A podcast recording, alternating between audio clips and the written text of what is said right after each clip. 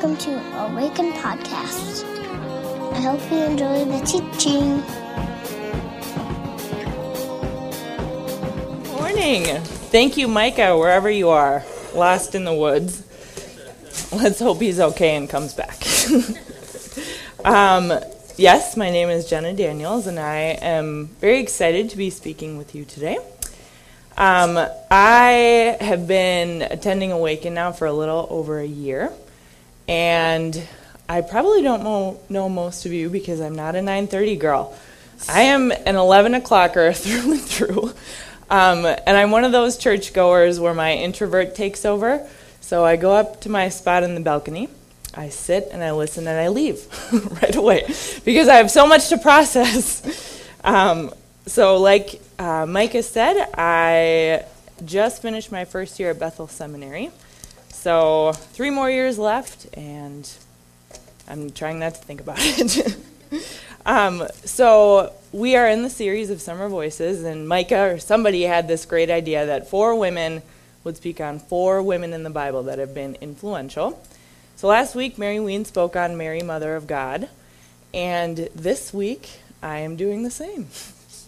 So I figure Mary is a safe bet. She is the most influential female figure in the history of Christianity. No doubt about it. And people have a lot to say about Mary. Um, everything from her sinlessness, doctrines about that, to her perpetual virginity, all kinds of things. Um, for our entertainment today, we have the Gaither Vocal Band, who also tried to weigh in on this conversation about Mary. If we want to play the clip here. Did you know that your baby boy will one day walk on water? Mary, did you know that your baby boy will save our sons and daughters? Oh, I love that. I'm sorry if anybody likes that song, but I hate it. and after second service, there is going to be a nail in the coffin of Mary. Did you know?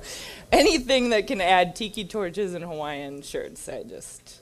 It's over. That has nothing to do with what we're talking about today. I just thought, when else am I going to play that clip? um, what we are talking about today is Luke 2. So you can prepare yourselves, open your Bibles, get your phones or whatever it is you look at. Um, and before we get started, I'm going to need everyone to do me a favor because we are going to be looking at a passage that is very familiar to us. So I need you to take your Christmas glasses off. Set them aside. I'll tell you when you can put them on. Not today. Um, so we are going to be starting in verse 8, and I am going to pray, and then we can jump in. Lord, you know where we are today. You know our needs and our wants.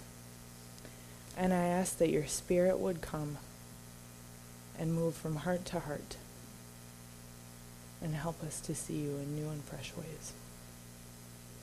In your name we pray. Amen. So, verse 8 And there were shepherds living out in the field nearby, keeping watch over their flocks at night. And an angel of the Lord appeared to them, and the glory of the Lord shone around them, and they were terrified. But the angel said to them, Do not be afraid. I bring you good news that will cause great joy for all the people. Today in the town of David, a Savior has been born to you. He is the Messiah, the Lord. This will be a sign to you. You will find a baby wrapped in clothes lying in a manger. Suddenly, a great company of the heavenly hosts appeared with the angel, praising God and saying, Glory to God in the he- highest heaven, and on earth peace to those on whom his favor rests. When the angels had left them and gone into heaven, the shepherds said to one another, Let's go to Bethlehem and see this thing that has happened, which the Lord has told us about. So they hurried off and found Mary and Joseph and the baby, who was lying in the manger.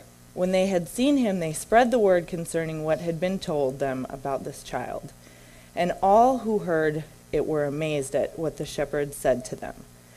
But Mary treasured up all these things and pondered them in her heart. The shepherds returned, glorifying and praising God for all the things they had heard and seen, which were just as they had been told. There are four things that we need to pick out from this with regards to how the Messiah is being described. Number one, he is Savior. Number two, he is Lord.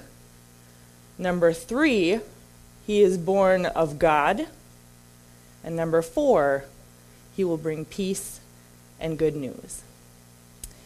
There just so happens to be another figure in this time period that was described in those same four ways. Any guesses? Caesar Augustus, the Emperor of Rome. So, what we're going to look at now is not found in your Bibles. This um, was a, an inscription found in a calendar during like an excavation. It's dated back to 9 AD. Caesar was born in 63 BC, and this was an account of his birth. So you can see it on the screen here, and I'll read it.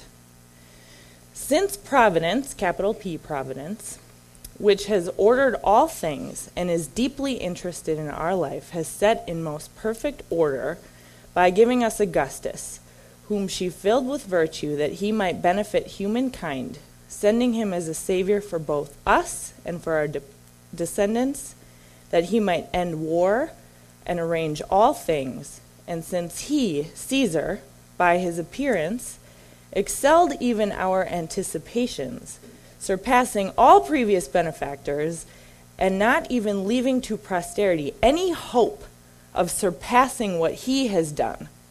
Since the birthday of the god Augustus was the beginning of the good tidings for the world that came by reason of him, which Asia resolved in Smyrna. so, what on earth is going on? And why is Luke describing Jesus, the Messiah, like Caesar? Well, there are a couple things. We're going to look at two things here. Number one, what Luke is doing, and number two, what the shepherds and Mary are hearing. So, number one, what Luke is doing is speaking to his audience. He's writing to Greeks who are very familiar with the language of the empire. And so, what he is saying is that you know Caesar as this unsurpassable figure. Nobody is above, nobody is more powerful, nobody has a greater ability to provide, keep the peace of the empire. Pax Romana was his political decree. But Jesus is that. And as we go through the argument of Luke and the portrayal of Jesus as king, we see that this king's kingdom is very different, at times antithetical or opposite to that of Caesar's, and it surpasses it. This is very much so part of the argument of the gospel, and Luke is very intentionally starting with this figure to make a point of Jesus. Now for the good stuff. How are Mary and the shepherds hearing this announcement? So, not only do they understand the language of the empire, they're not Roman citizens, but they know, but they also have the Jewish expectation of Messiah. So, what does that mean? Messiah, in its most basic definition, is a savior figure. That's a common phrase in a lot of cultures. They have these pictures and stories of savior figures. Now, where the idea really originates is actually in Genesis, in the garden, in which the fall of humanity or creation happened. Something was broken and needs restoration. So, this idea and this worldview is carried through the history of Israel that something is broken and needs to be restored. And this Messiah figure is going to do that. It became incredibly pertinent in the era of the kings. Who is the most famous king? David. Not a trick question. David is the most famous king. His reign is unparalleled in the mind of Israelites. His reign was marked by prosperity and abundance and victory. David is wiping out enemies left and right.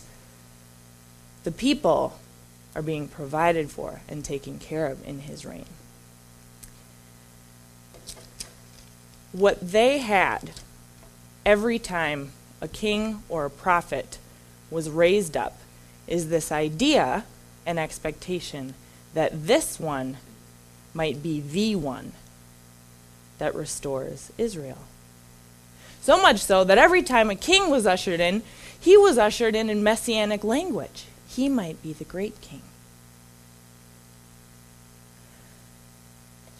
But the Messiah, his reign was to exceed that of David's. So you can start to understand how huge this is when the word like Messiah gets thrown around, that the Messiah is here. One final point before we get into, I guess, what they're hearing is actually a point that Micah had made a couple of months ago. So when we were going through the Eat This Book series, which is, for those of you who don't know, we just went start to finish through the Bible. And by the time we got to the Gospels, we, um, Micah had explained that God had been silent for 400 years. The last prophet was Malachi in 433 BC. And so for 400 years, the people had no representative of God to lead them.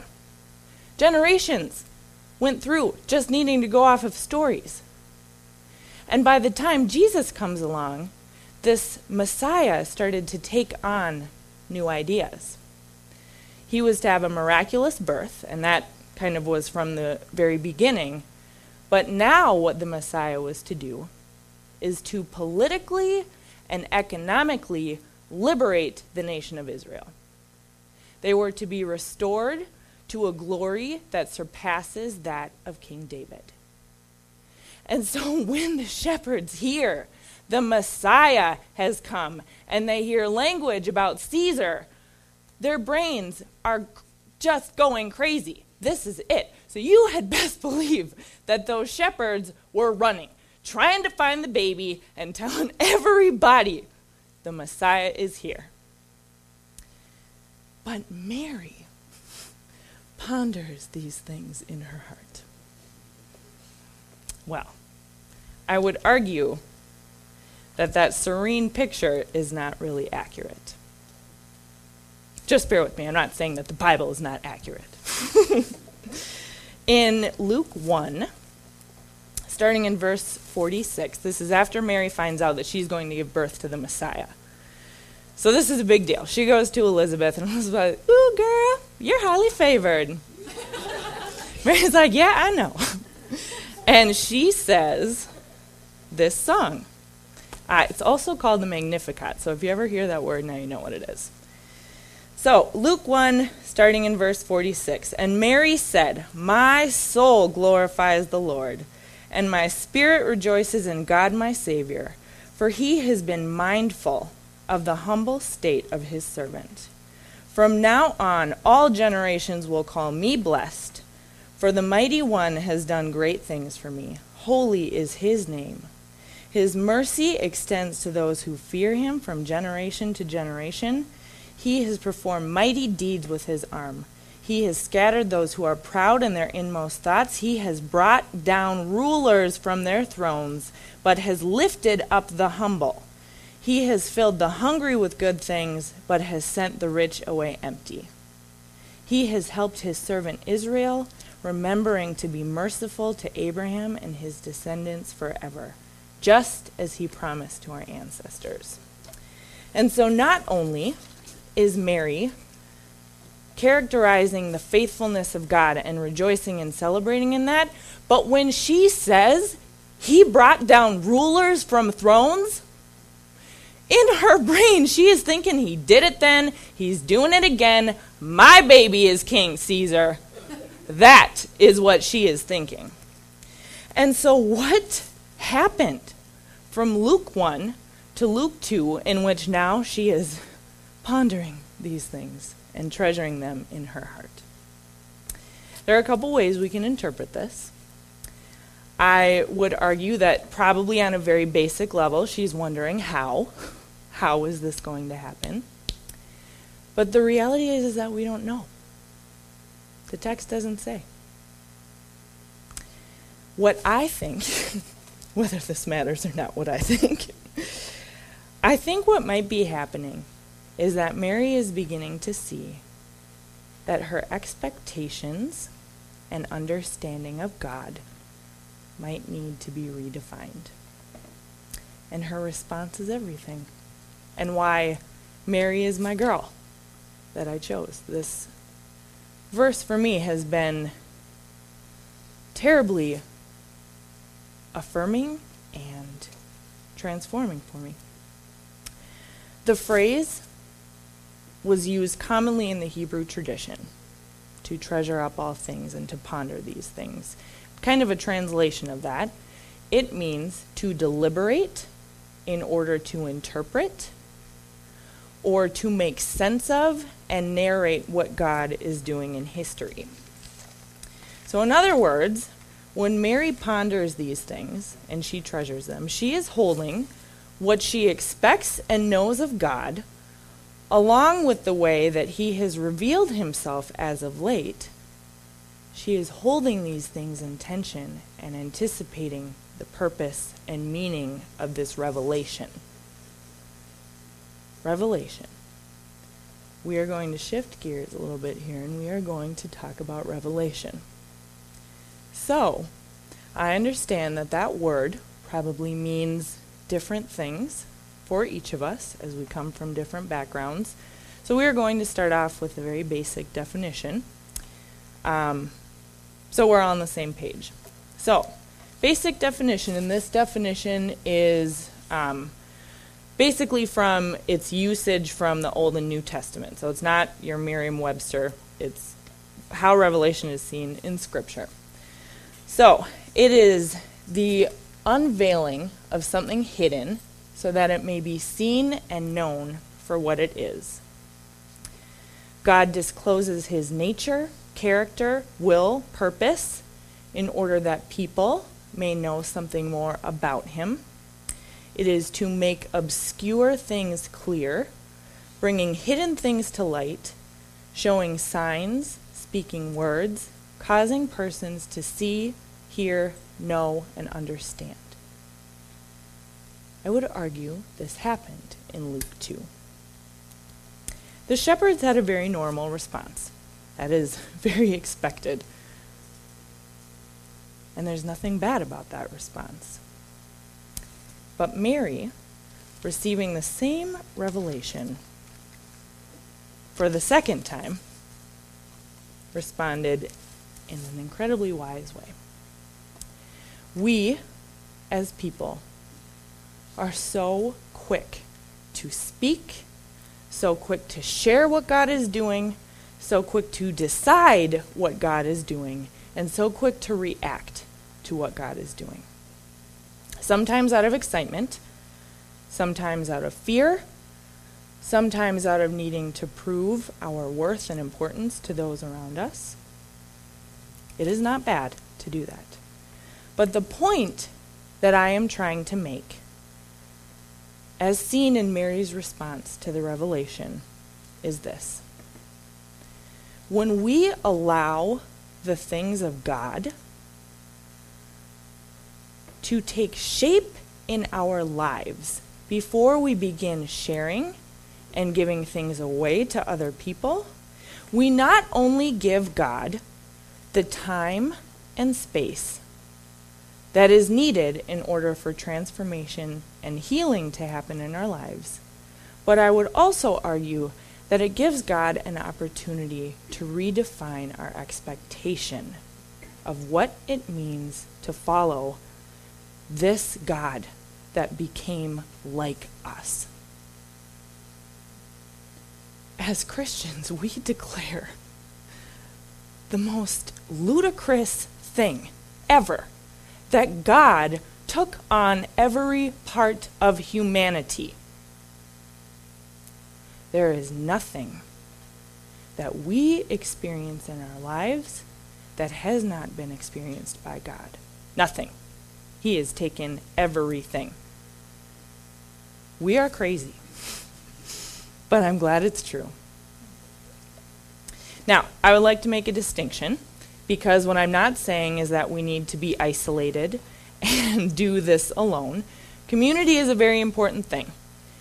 And we have an inner circle of people, hopefully, that have the authority to speak into and to help us process and to help us make sense of the things that God reveals to us. I am not arguing that that should go away, it needs to be there. What I am addressing is our impatience to share things with others before it is a part of us. Now, religious context or not, we all know the damage that can happen when we speak things too soon. I don't think I need to explain that.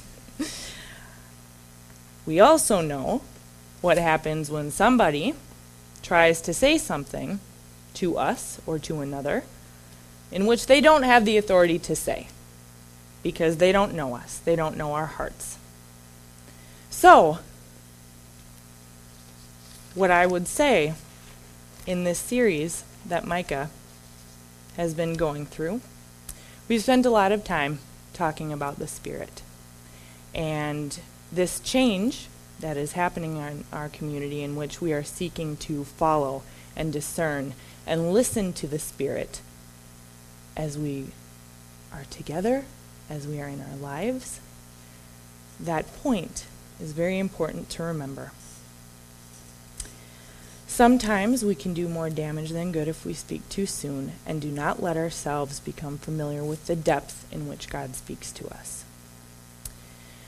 I would argue that we need to let God reveal those things in His time. What does that mean? How do you know if it's time? I think you just do.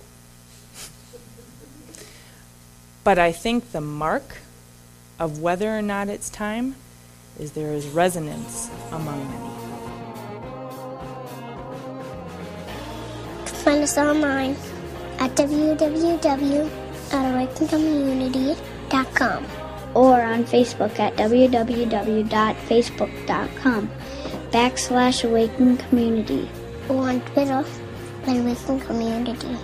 See you next time.